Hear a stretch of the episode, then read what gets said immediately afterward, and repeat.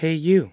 Yeah, you. If you or someone you know is struggling with anything mentioned on today's program, please, please, please, please, please, please email me at authentic1 at gmail.com. That's A U T H E N I C K, the number one, at gmail.com. I am available 24 7, 365 to help in any way that I can. I have resources, I have open ears, an open heart, and tons of hope. I've been freely given all these things and would love to give them to you. Be good to yourselves and each other. Follow me on Twitter using the handle at Authentic. And my dog Marla on Instagram at djmarla.gene.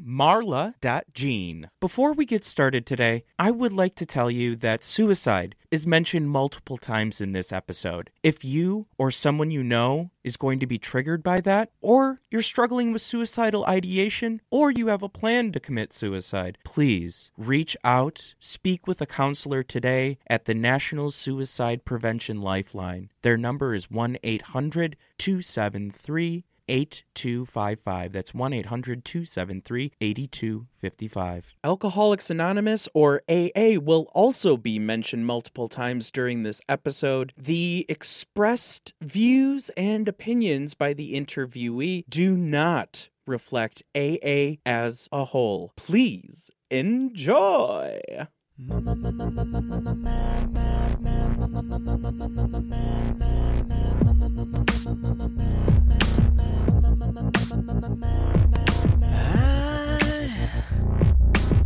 I can't get these memories out of my mind, and some kind of madness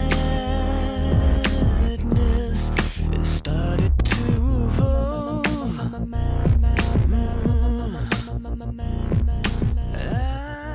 Welcome, welcome, welcome to the show. My name is Nicholas Thomas Fitzsimmons Vandenhavel, but most people just call me Nick. And this is my show, Authentic. Get it? Instead of authentic, it's authentic. I put Nick in the place of Tick. Okay, that might go over somebody's head. Anyway, with me as always is my dog Marla. Marla! Come here, baby. Say hello to all of our listeners. Yay! She's the brick house. Do, do, do, do, do. All right, that's that's enough, Marla. Go back to being a mason. Anyway, here on Authentic, where we get authentic, we talk about all things recovery. What do I mean by that, all things recovery? Well, what I mean by that is if you are still living and breathing on this earth, you, yes, you are in recovery from something.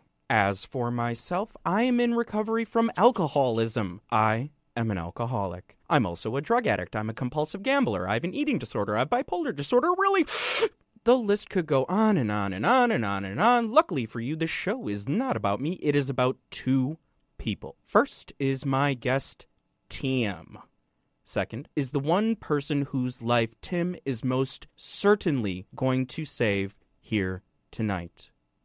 We are here to let you know that you are not alone. We are here to smash stigma. And we are here to provide solutions. Well, I think that's all I got, Tim. Without further ado, Tim, please introduce yourself, sir. Hel- Hello, I'm Tim, and I'm an alcoholic. Hi, and Tim. I've been uh, dealing with trying to manage my alcoholism for a long time. And in that regard, I haven't used any alcohol or other drugs since 1981, 39 years, almost 40 years. People will often say, Wow, that's really wonderful. And I say, It is truly wonderful. I am truly blessed, and I am dumb lucky. And I think another reality is that I have had several relapses. They just haven't involved alcohol and drugs. Primarily, they've involved my attitude. Where I see that is when I start thinking I can do it all myself and I don't need anybody else's help, I'm in deep trouble. I try to hold that thought and stay in touch with people whose judgment I trust and get their input as I go along so I don't get carried away with myself all on my own because that's trouble. Anyway, Right on, Tim. Damn, you are long winded as fuck. Yeah. I could- love it. No, it's perfect. Could be days. Nick. You are great. Yeah. I, I don't have anything going on until like 6 a.m., so. Good. We'll be good. All right. We'll be good. We'll order in. Fair enough. What do you want? Fair enough. Um, let's wait and think about it. Okay. I want Taco Bell. That could work. Oh, God, Not that sounds terrible. No, anyway, Tim, Bell, anyway. let's get right down to the nitty Okay. gritty. In the first segment, we talk about your experience. I'd like to get a picture of what made you and what allowed you to go to certain lengths, i.e., using alcohol and drugs, to deal with life because so many alcoholics and addicts talk about not being able to deal with life on life's terms. What was your childhood like growing up? I grew up in a small town. I am the youngest of five. I have four older sisters, the oldest of whom died a couple years ago, and the youngest of whom is six years older than me. So I was kind of like an only child. My parents were 42 and 46 when I was born. By the time I came along, they'd kind of had it with parenting. And so, a couple of things. I truly believe I have been riding the crest of the wave of white male privilege my entire life.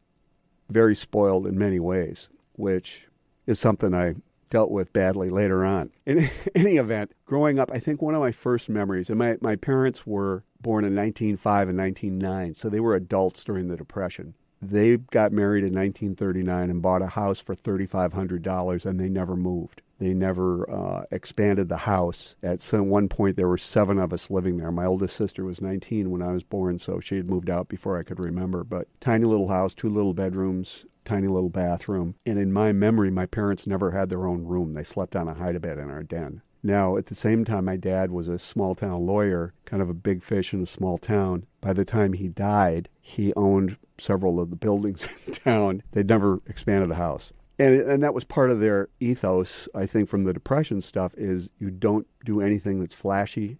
You don't do anything that's that's gaudy or sensational. And I think part of it too was he was the youngest of seven brothers. I think part of it was he wouldn't want to do anything to show up his older brothers. So that being said, my parents were both alcoholics. My mom, my one of my first memories is my mom carrying me up to bed. So I must have been three, four, maybe even two, but I don't know that I would remember that. She was drunk and she fell backwards down the stairs and I bounced on the landing. I didn't know this till many years later, but she broke her collarbone and she was in a lot of pain. But my dad wouldn't call the doctor because she was drunk and we couldn't let anybody know, like everybody didn't know. That was the kind of thing that, that went on. That kind of thing, my mom being drunk and loud. My dad drank just as much, he just got more rigid and quieter.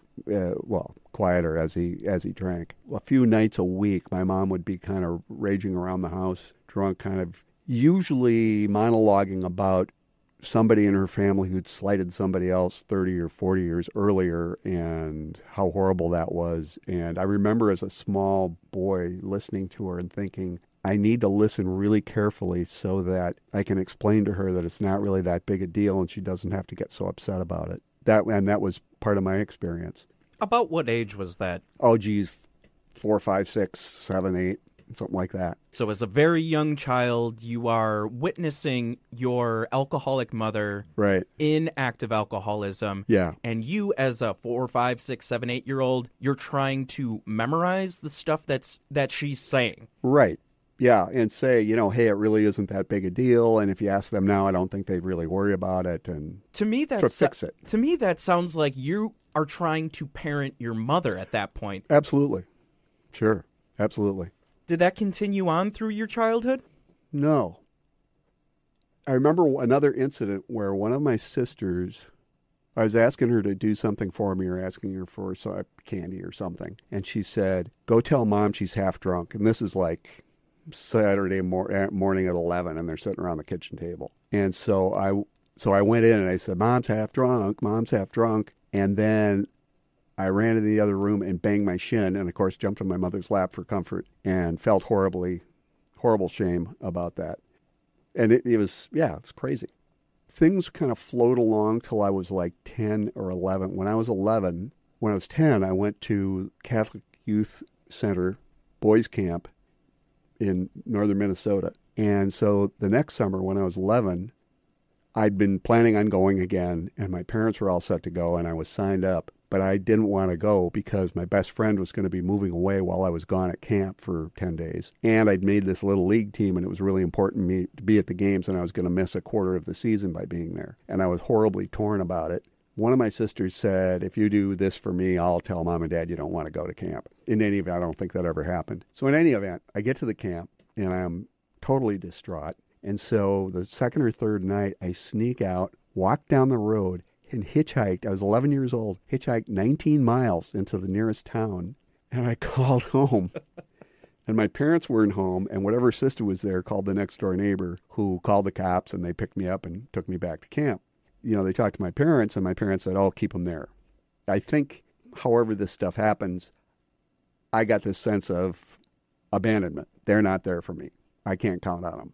I think it really changed the way I saw the world. Instead of being kind of open to adventure and checking things out, I think I got a lot more scared about being out in the world and trying to explore the world. I think I really backed off from it. And over the next year or two, I really went into what I guess now I would see as some a pretty horrific depress, depressive episode. I'd always been a great student and straight A's and like that, and I just quit studying in like seventh and eighth grade, 11, 12, 13.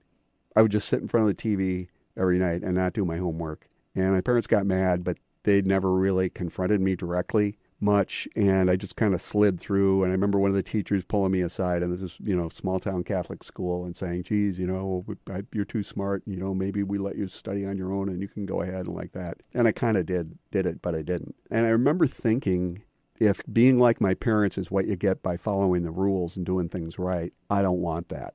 But I didn't know had no clue where to go. In eighth grade it was expected that I was I was going to have to go to Catholic school for ninth grade, and I was looking around at the various schools. I don't know even how I found out about it, but I took the entrance exam for St. John's Prep School in Collegeville, and somehow I figured out if I go there, I can reinvent myself, become my own person, and get away from my parents.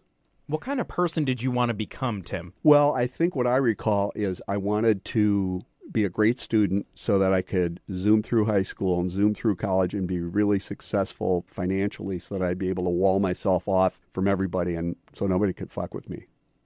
I really wanted to revisit something that you just said. You were talking about a depressive episode that you had. Yeah. And you talked about your thoughts around it and things of that nature, but I really want to know how did that feel? Do you remember what sort of internal feelings you were having? I remember you know, now I would call it anhedonia. Nothing sounded fun. I didn't care. And I remember one time, I think I was 13, and my sisters were going on some ski trip for a weekend, and I was going to go. And I just went, I'm not going. And they go, come on, it's really going to be fun. And I'd had a lot of fun at other trips like that, and I did after that. But I just said, I'm not going. I'm not going. I'm not going. I feel horrible. I don't want to pretend to have fun. I'm not going. You know, just that I can't imagine things being better, and I don't want to pretend and forget it. I give up. That's where I, I remember thinking about it. Do you remember ever having any suicidal thoughts? Not really. No, I, I imagine it. Yeah, I don't. No, not not anything. You know, I've learned a lot about that stuff since then. No, I don't remember that in particular. No. Moving forward, you decided that you were going to reinvent yourself. Right. How did that go for you? Well, so I got to school, got to St. John's Prep School. When I started, and I just decided I'm going to be the best student on the planet. I made a point of not making friends because I was just going to be go through the top. And from September when I started and December, I was like 10th in my class based on who knows what to second by Christmas time. And I continued that through the end of that first ninth grade year. And then that summer, I came home and I was so self conscious. I guess I don't know whether word to call it. I was 15, could hardly leave the house the whole summer. I mean, my dad called somebody to get me onto a baseball team because I didn't have the gumption wherewithal to go to a tryout on my own. Do you remember what you were self conscious about? Was it your body? Was it it was just interactions? anybody's going to think I. It wasn't anything in particular. It was like couldn't be comfortable being around like other kids, kids I'd hung out with the summer before. I just didn't even try it won't be okay. Uh, they'll think I'm. St- I, I don't remember even thinking about it. I just remember I can't do it. I'm just going to stay in the house. I'm not going anywhere. I'm not doing anything. And that happened. That lasted the whole summer. And I remember thinking, wow, at school I was a star, and here I'm stuck in the house. This sucks. You know, at the same time, one of my sisters got married toward the end of that summer, and I got to go on a really cool trip with my oldest sister and her husband and kids. They took me, they lived in near San Francisco, and they took me on a trip with them across the Dakotas and Montana to Glacier Park and then down the West Coast back to their house. That was a wonderful thing. It was a wonderful, wonderful thing. You know, really helped me kind of feel good about myself. Went back to 10th grade, continued the same, you know, just solidly locked in. Then in January, so this is January of 1968, I was home for a weekend in, I think it was like Saturday night, and I woke up and I smelled smoke. And I went downstairs, and my mom had set the couch on fire with a cigarette. She was drunk. And my dad was there, and he got up, and I got up, and we carried, dragged the couch outside, and we poured water on it to put it out. And I think we would have pretended like it didn't happen the next day, which is kind of thing we normally did. But my one of my, my youngest sister came home later that night and went, This is it. And she'd been leaving AA pamphlets around the house for my parents for some time before that. I found out later. So anyway, I got a ride back to school uh, that Sunday, I imagine, and then Monday or Tuesday, one of the priests called me into his office and he said, "Hey, your sister's on your way to pick you up." And I said, "What's up?" And he goes, "Well, your your dad's in the hospital. He had a massive heart attack, and he's at St. Mary's Hospital in Minneapolis, and your mom's at this place called Hazelden." And so it and so it turned out that And what's Hazelden? uh, treatment center in Center City, Minnesota. So my sister picked me up, and what had happened was my sister went to the only person in our small town who would have any leverage with my dad, who was the parish priest. And she said, Here's what's going on. And he said, Tell your dad to be in my office at 3 o'clock this afternoon, or I'm coming to your house. So somehow from there, my mom got to Hazelden, I suppose, Monday, and then Tuesday, my dad went to his office, which was two blocks from our house. At about 10:30 in the morning, he got up and he said, "I don't feel good. I'm going home," and collapsed on the floor with his massive heart attack. Luckily, he didn't make it home. He would have died probably, and ended up in the hospital uh, where he was for quite a while, recovering from the heart attack. Our family doctor told me later it was the worst heart attack he'd anybody see anybody survive. And this is 1968, so they don't have the kind of technology and know-how that they have now to deal with that stuff. And he quit drinking and smoking. Was probably the healthiest he'd been in 30 years for a couple of years after that. But then his, his uh, arteries and stuff started falling apart, and he died a few years later. Did he ever pick up again, or did he? I don't di- know. Did he die sober? Do you think? Oh, yeah. Not on purpose. I mean, he would Sure. never say I, I was an alcoholic and I, I'm in recovery. It was like the doctor told me I can't drink and smoke, so I'm not drinking and smoking. Do you my- remember what his demeanor was after that? great, pretty much the same same guy, but not real different. Not real different. And in ways, we got closer. It was really kind of nice for a while. Yeah. So anyway, so that that was January, and then about March, the deal was this: the high school I went to had a has a program where they exchange students with a school in Austria because there's uh, St. John's is a Benedictine monastery, and they have a deal with this monastery in Austria. I was on the I was planning to go on that tr- thing to Austria for 11th grade. And so in 10th grade, I tried out for the baseball team and I didn't make it. And I don't know if I would have made it anyway, but that was it. And that was a big deal to me. And it was like, geez, I'm never going to play baseball again. So this is like a month or two after my mom goes into Hazelden and my dad almost dies. And that's when I started drinking.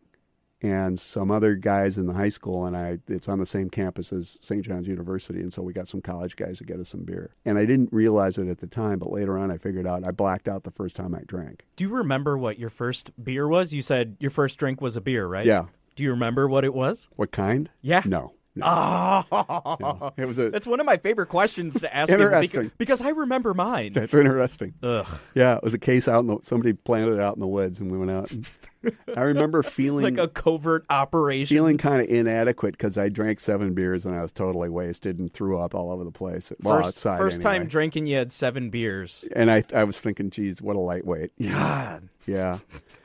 So that and that opened up a whole new world for me. So then all that self consciousness and social anxiety, I guess you'd call it, was gone. Before you blacked out that first time drinking, do you remember how it felt? I remember it being really euphoric, really wonderful, really great. Yeah. Yeah. A lot of alcoholics talk about the first time they get drunk. They talk about this term they use is I finally felt as though I had arrived. Here I am. This is what I've been looking for all along. It sounds like in your case, it was just, Yeah, and I mean, I, I guess looking for what I've been looking for all along in the sense of being freed from that social anxiety and am I good enough? Am I fast enough? Am I smart enough? Blah, blah, blah. That definitely. And I remember, you know, I continued on obviously after, you know, in that summer. And I remember one time being out, you know, in the sunshine at the beach and the sun and splitting headache from a hangover. And I went, God, this is wonderful because it blew out the depressive stuff, the negative self talk that was going on inside my head all the time. It blew that out for a while. And that was delightful. I remember that was just what a wonderful thing. Do you think, and I'm pushing a little bit here, oh, that's what I do. Do you think that because of your parents' age and they were just kind of over parenting, as you loosely Yeah. put it earlier, do you think that directly contributed to your not feeling good enough, not having that sort of attention that you thought you, quote unquote, maybe deserved? Boy, I have no idea. I don't know. I don't. I, that that doesn't ring a bell as far as that goes. And I don't know that it was attention. Even I think I got plenty of attention, but they were kind of in their own world too. You know. And I remember one of the things I think about. I I love my parents. I, I can't say I don't. But I remember thinking. I remember both of the compliments my dad gave me Two. Two. Yeah. Do you, rem- well, you remember he gave you two, so what were they? One was I never struck out playing baseball. I almost never struck out. And he said, You got a good eye walking home from a game one night. And the other one was I refinished my my dad and my uncle in 1958 bought a 1956 Chris Craft Cruiser.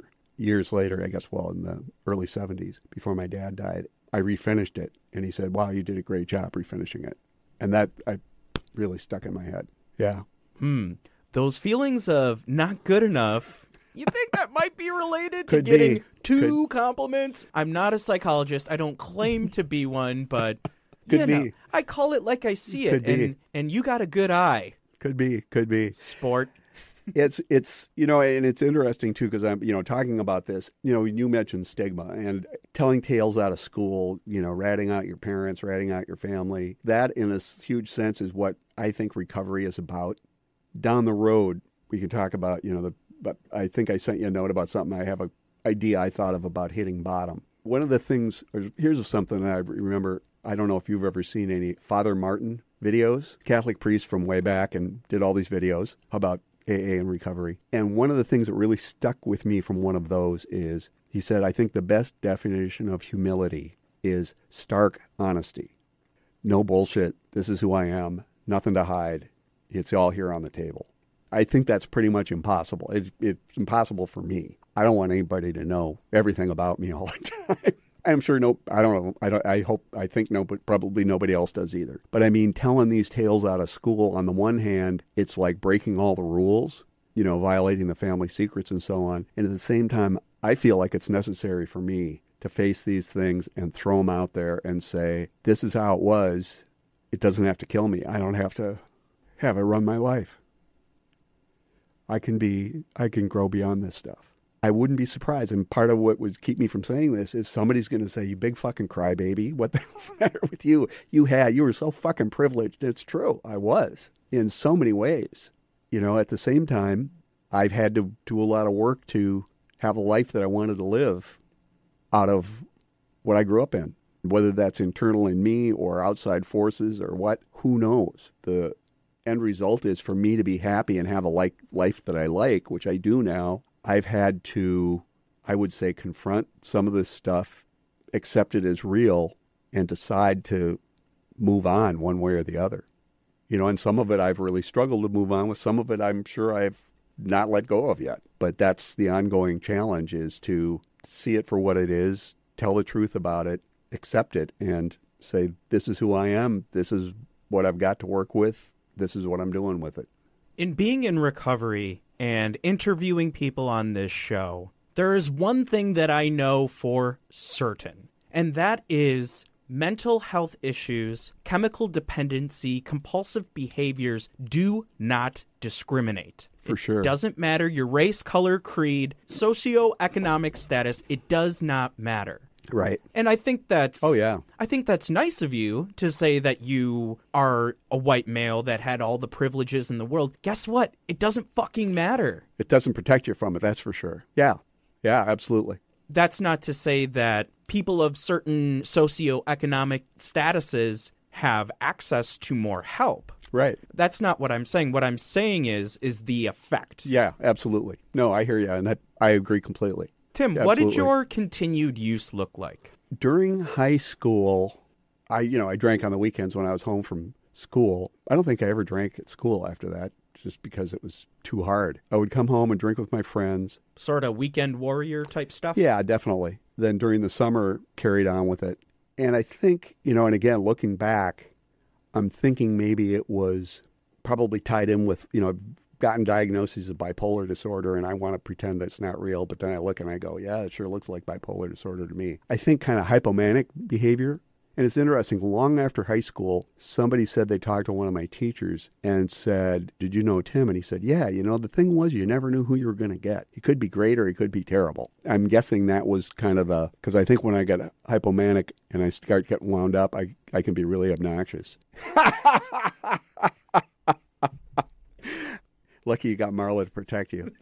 So, uh, She'll rip your fucking throat out, I Tim. believe it. I believe it. Don't That's you dare shank me. I hear you. So yeah, so I think that was kind of because I never, I never felt like I kind of felt like I had friends, but I never really believed I had friends. I didn't believe that anybody would want to be my friend. I think. Tim, the way that you describe your childhood, growing up and, you know, moving through these stages of maturity, both mentally, physically, emotionally, spiritually, you sound like you were pretty lonely. Yeah. You, you sounded like a really lonely kid. Huh. Yeah. I never. I've never really thought of it that way, but that makes a lot of sense. Well, when you talked about obviously looking back in hindsight, it's like, oh yeah, I did struggle with some mental health stuff Yeah. when I was a kid. I just couldn't label it. I couldn't Sure. name it at the time. But when you talked about being in your family, being the youngest, sort of not having as much attention from your parents that maybe they paid to the older kids, and then being reclusive. And then deciding that you were going to be number one at school. And you said, you said that you did not have any friends. right. When you went to school, you did not have any friends. And then you came home for the summer and you didn't want to see anybody. So you were all alone. And Tim, I'm very sorry that you went through that. Thanks. No one no I've never one really thought of it that way, but yeah, it makes a lot of sense. no one should ever have to go through that, especially as a young child. Yeah. And I'm very sorry that you went through that. Wow. Thanks. You're welcome. I appreciate that. Yeah. yeah. I never thought of it that way, but that's why I'm here because we can all learn and grow We're learning if we together. open ourselves to it. That's right. Stark honesty, Tim. There you go. Let's so let's continue with that stark honesty. fair enough. fair enough. Talk to me about your boozing. Kept drinking through high school, and then 11th grade I got to go to Austria, and you can anybody can drink in Austria. So drank when we could there in boarding school again. So not a whole lot of opportunity. Drank a lot there. Came back the next summer and was drinking a lot and that sort of thing. And then it was my senior year, and I was such a good student. They set up this thing where I could do an independent study project first fall semester of my senior year. So basically, I hitchhiked home every weekend and screwed around and I did some I did some actual work on it, I'm sure. Supposed to be looking at college and stuff. Oh, well then yeah, in January. January, so January 1970. I'm on a school ski trip and my best friend at the time and I left the resort or you know the ski place where we were staying and hitchhiked into town wherever it was somewhere in Wisconsin. Got really drunk. I don't know how we got drunk. I think we were drinking at a bar. I don't know why they'd serve us. I remember being Because in the it's. Wisconsin. Well, there you go. I remember being in the bar, and I remember probably being really obnoxious talking to the singer in the band. And then I remember walking out the back door and down some steps that were really icy, so I was being careful. And the next thing I remember is kind of coming to and thinking, oh crap, I forgot to take out my hard contact lenses that I had at the time. And I sat up and opened my eyes, and I was in jail.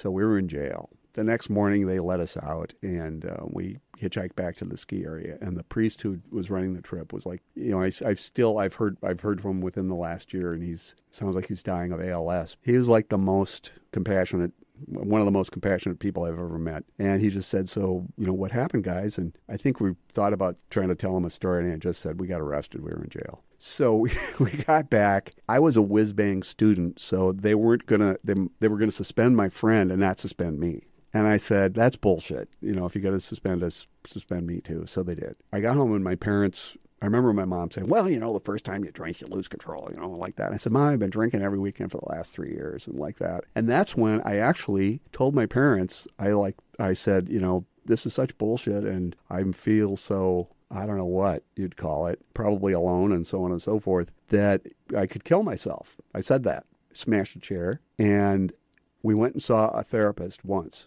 And my parents went in to talk to the therapist, and then I went in to talk to the therapist. And he said, Well, your mom's kind of in la la land over here, and your dad's kind of seeing all the big buildings, but not seeing the manhole, open manhole in front of them, and kind of thing. And I don't know what, what came of that. But anyway, I think that kind of scared my parents so that a few weeks later, I was too cool to watch the Super Bowl. The Vikings were playing in the Super Bowl, but I was too cool to watch the Super Bowl. So I was out on the ice on the lake near our house flying a kite and my dad was watching the Super Bowl, and the phone rang, and it was a guy from New College in Sarasota, Florida, and I'd done really well on the um, National Merit Scholarship Test. And I wasn't a semifinalist, but pretty close. And so they called up and recruited, you know, said they wanted me to come to their college. And my dad said, uh, well, you didn't get that far. My dad said, hey, call back later. The Super Bowl's on.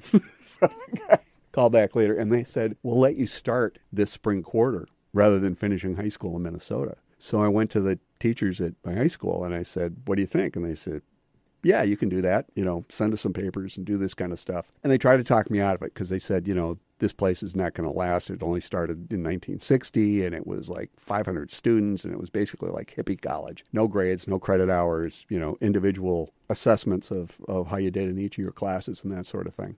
I had wanted to go to Stanford because one of my, my oldest sister's husband went there, and I applied, and I don't know even know whether I ever got a response. I got into Notre Dame.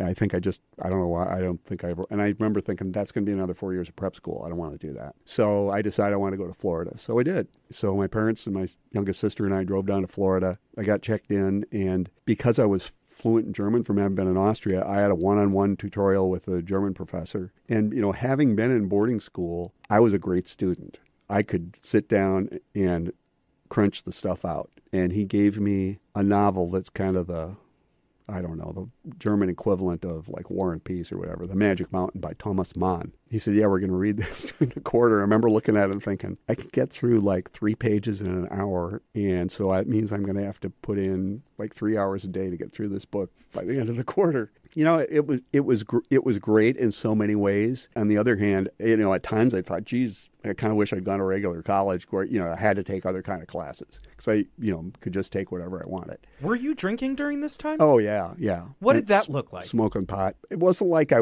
couldn't get out of my room. It's like you know we drank on weekends and we probably drank during the week too, but nothing out of the norm.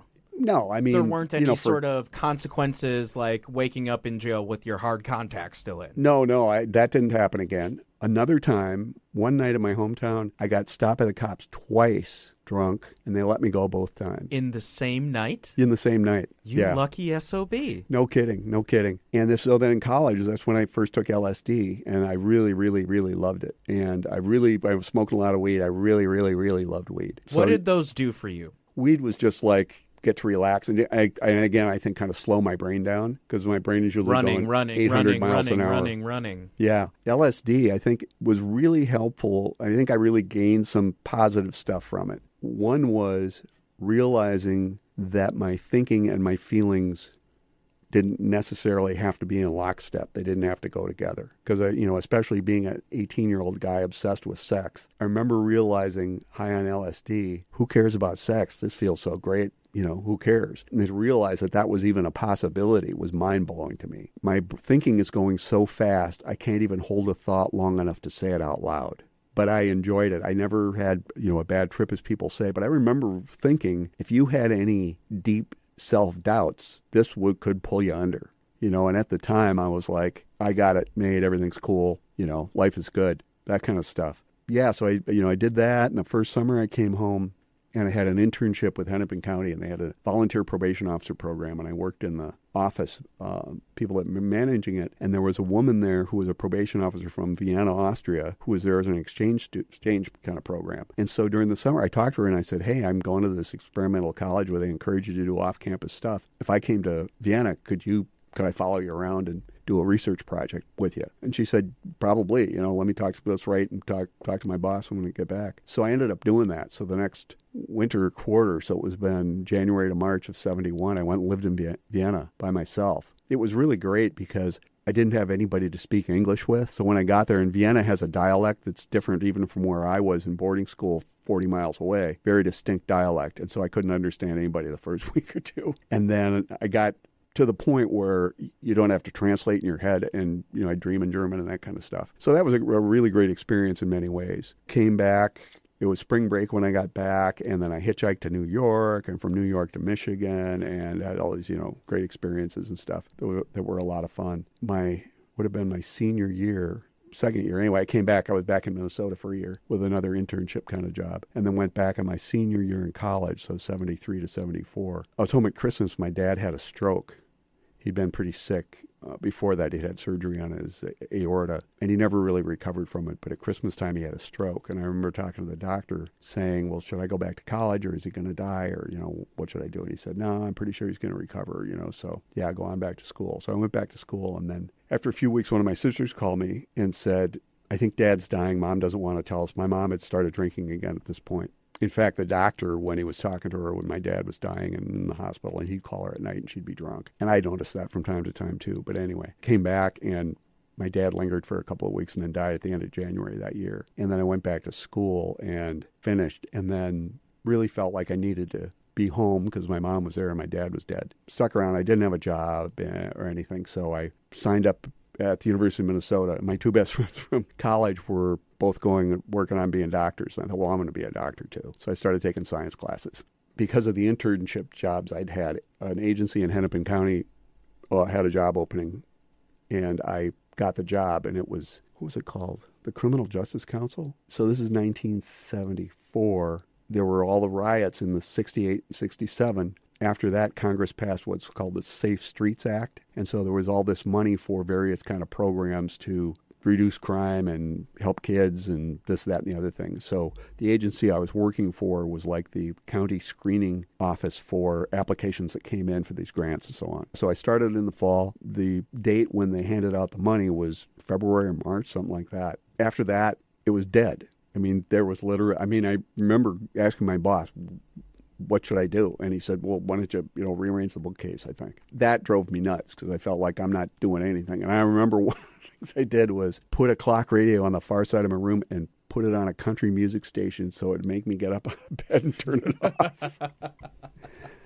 Because I didn't like the country music. So I quit the job and I remember thinking, you know, people always said, well, you're going to be a lawyer like your dad. And I was like, yeah, maybe, maybe not. What I, I got to do something. Mentioned this before we started. One of the things that happened too was I'd love smoking weed up until about then. But once I got out of college, I remember it hitting me and it's like, I'm out of college. I'm 22 years old. I have to do something important with my life right now. That anxiety gripped me so much that whenever I smoked pot, it just kicked that anxiety up and I couldn't enjoy it anymore. I still kept drinking, yeah, but I, I really didn't enjoy smoking pot anymore after that. Anyway, so I quit the job, and so I applied to law schools, and I got into um, William Mitchell and Hamline, who were separate back then, and so I got into law school at Hamline and went to law school.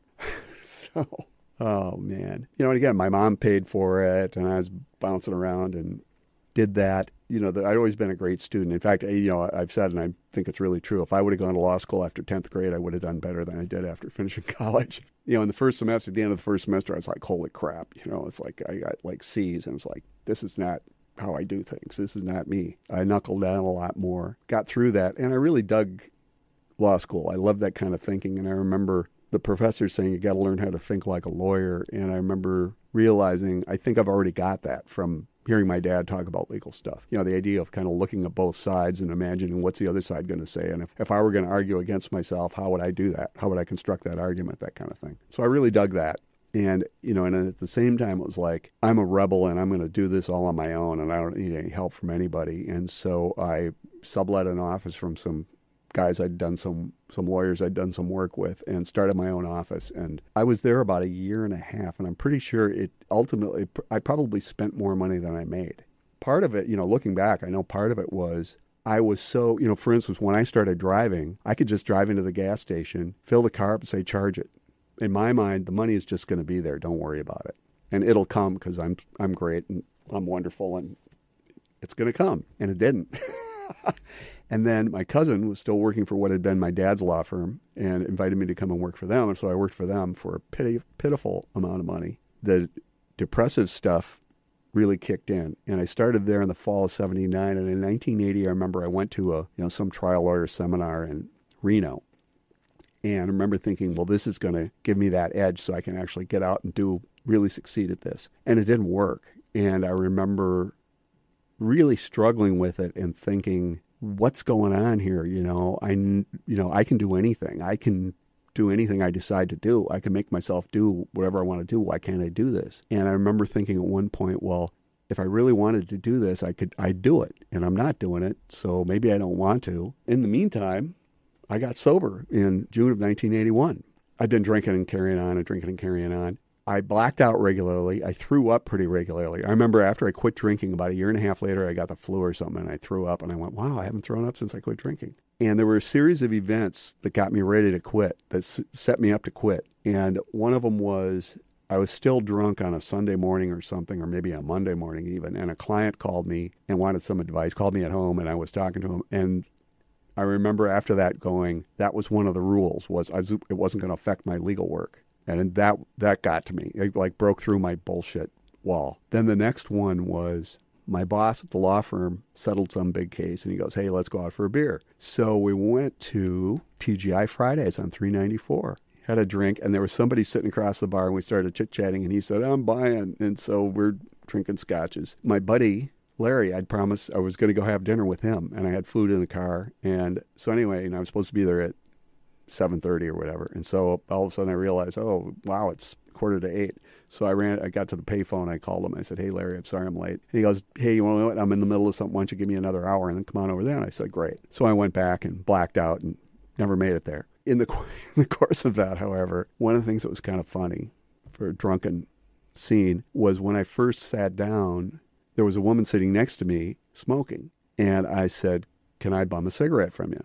And she gave me one. And then later on, when I was really drunk, I looked over and she wasn't there, but her cigarette pack was still there. So I took a cigarette out of it, and her girlfriend, who was on the next seat, said, What the fuck do you think you're doing? You know, why don't you buy your own goddamn cigarettes? And I'm like, and I remember looking at her and thinking, I'm too drunk to respond she kept talking at me. I couldn't talk. I think she was starting to get sympathetic, and then I went, "Oh my God, she's hitting on me," and I'm still too drunk to talk. And then I was blacked out. And then I remember I came to when the lights came on at closing time. My boss was there with some woman on his lap, and I went out and threw up in the parking lot. And I got home, and my I was living with a girlfriend, and she said, "God, Larry called me. What the hell happened to you? Where were you? You know, blah blah blah blah blah." Freaked everybody out. That was the first time. I mean, that was a consequence of a kind that I never really had before. You know, I was like, yeah, I was drunk, big deal. You know, blah blah. But I scared people, I guess. Did you ever have other people in your life addressing you about the severity of your drinking? No, no, No one. no, Not a sister. No. No. You know, it's interesting too, and I, and I say this, and I, I need to think through it, but I think it's right. Nobody I knew at the time thought I needed to quit drinking when I did, Why do you think that is? because I looked good. I knew how to look good. Do you think they knew? No, no. I mean, they said later, said, "Hey, what's said this?" like a true What- alcoholic. No, well, could be, but you know, I mean, my girlfriend, who I'd lived with for three or four years at that point, said, "You know, do you really need to? What's the big deal? Yeah, you get in trouble. You know, you do it too much, go too far once in a while. What's the big deal? How? I- And then, so anyway, these events led up to. So the last one was like in March, and I went to a, a guy I knew from law school. Said, "Hey, you going to so and so's wedding?" And I said, "Well, no, I don't know him that well. I wasn't invited." And he goes, "Well, you got to come to the stag party." So I went to the stag party, you know, and it was like, and I said, and I decided this many, many times before I quit drinking. I'm going to have two and get home early so I'm not a wreck tomorrow, and so on and so forth. And so I was going to this stag party with all these guys I went to law school with, and I'm like, I'm not going to be drunk and obnoxious. I'm going to have a couple of beers and be polite and go home. Well, you know, stayed too late, got too drunk. That cracked through my bullshit barrier. That wasn't it. So then another couple of months later, so we're getting toward June, an old buddy of mine, a friend of a friend, came into my law office and was asking me about some real estate thing or something. And he said, Hey, I'm going to have this big party next month, whatever. I'm going to have a boat on Lake Minnetonka, and it's going to be all these girls, and it's going to be great. And he said, Hey, where's Steve? And Steve was my best drinking and using buddy. And I said, You know, I haven't t- seen him in a while. I don't know what's going on with him. And so I called him up on the spot. And I said, Hey, Steve, Pat's here, and he's going to have this big party, man. You got to be there. And he said, uh, I can't make it. I said, "What are you having brain surgery? You know, I mean, what what could keep you from this?" And he goes, "Uh, don't tell anybody, but I just got out of treatment." And I went, okay. And so I hung up and said, yeah, I'll have to call him back, you know. So then as soon as Pat left, I called him back. I said, Steve, what the hell? And he said, well, he got in girlfriend trouble and he worked, well, anyway, we went to the employee assistance people where he worked and they said, you know, do you drink and use drugs? And he said, well, yeah. And they said, well, you have to go to treatment. So he went to treatment. The way I think of it is his saying that gave me permission. And I said, Well, how'd you do that? And he said, Well, they told me to call this place and they referred me to this treatment center. And so I said, Well, what was the name of the place? And so he told me, and, he, and I called the place and they said, Yeah. And so they referred me to, it was a Hazelden outpatient program that was in the Volunteers of America building at 15th and Nicollet. And so I went there, met with the counselor, and I remember sitting there waiting to go in for my first meeting with the counselor before I even started. And there was some woman sitting there, and she was like 40s, 50s, and I was 20, what, 29. She said, What are you doing here? And I said, Well, you know, I'm going to check out and see what I can get some help. And she goes, What the hell are you talking about? You know, you look like you're a professional athlete or something. And I, and I was just thinking, Where are you? What planet are you from, lady? But I thought, Yeah, see, what's the problem? What's the real problem? But anyway, so I went in and talked to the counselor. And during the course of the conversation, so we go through the whole thing and we get done, and he says, Yeah, you know, sounds like you got a problem. I said, okay, I don't know if you can make it an outpatient. You might have to go to inpatient. I was like, hey, I can't do that. I'm a busy guy. And he goes, no, um, you know, he said, well, you know, tell you what, I'll give you a week in outpatient, see how it goes, you know, but it might have to refer you to inpatient. I'm like, yeah, right. I said, okay, so, uh, you know, when do you want me to start? And he goes, tonight. I said, I can't start tonight. I have a softball game. he went, no, tonight. So I called the softball guy and said, not coming. Anyway, I started. So I went through the outpatient program looking back on it, you know, and, and one the other thing too is, and I really think this was in the back of my mind, was what I was really afraid of was that at the end of the conversation, he was going to say, You're not an alcoholic. You're just fucked up. We can't help you. so, but I went through the outpatient program, and I think people have asked me how he stayed sober. I said, I know people that have worked at it a lot harder than me that haven't succeeded, but I think, you know, f- from my own from my internal interpretation, it was so not fun the last couple of years I drank that I didn't struggle a lot with cravings or urges to relapse or any of that kind of stuff. And I remember realizing that when I would start drinking after the first one or two, I'd go like, "Oh God, where's this going to end up?" You know, I mean, recently I I listened to a TV show or something, and one of the characters says, "Hey, Al, let's meet for drinks," and it just hit me, and I thought, what he means is, let's meet at five, we'll have one or two drinks, then we'll go home and have dinner and go on about our normal days. To me, once we're going to meet at five and have drinks, that means the rest of the night, the rest of the night is going to continue. And where am I going to end up and what do I have to do so that I can make it through that and not get in trouble the next day? I never knew when it was, where it was going to go once I started.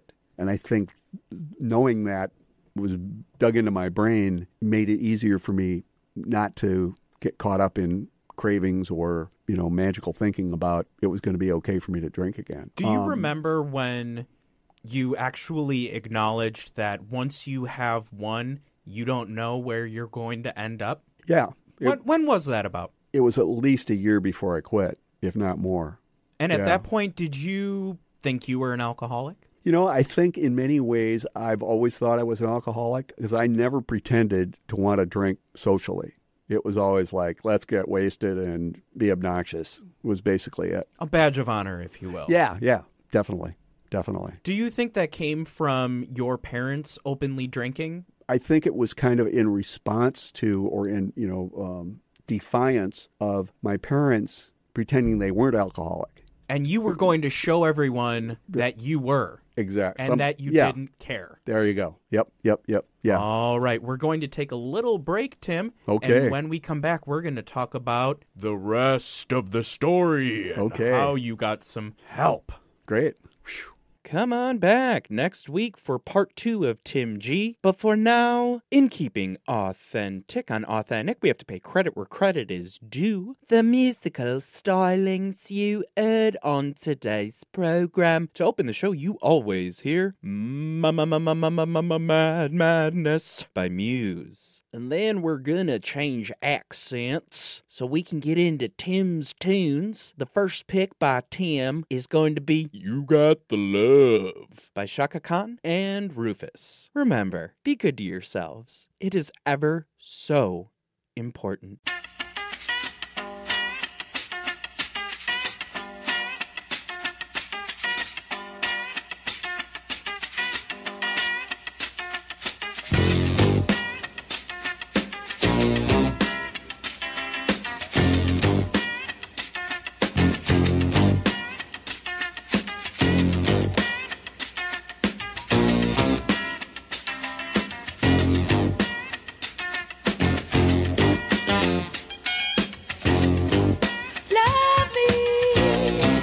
right.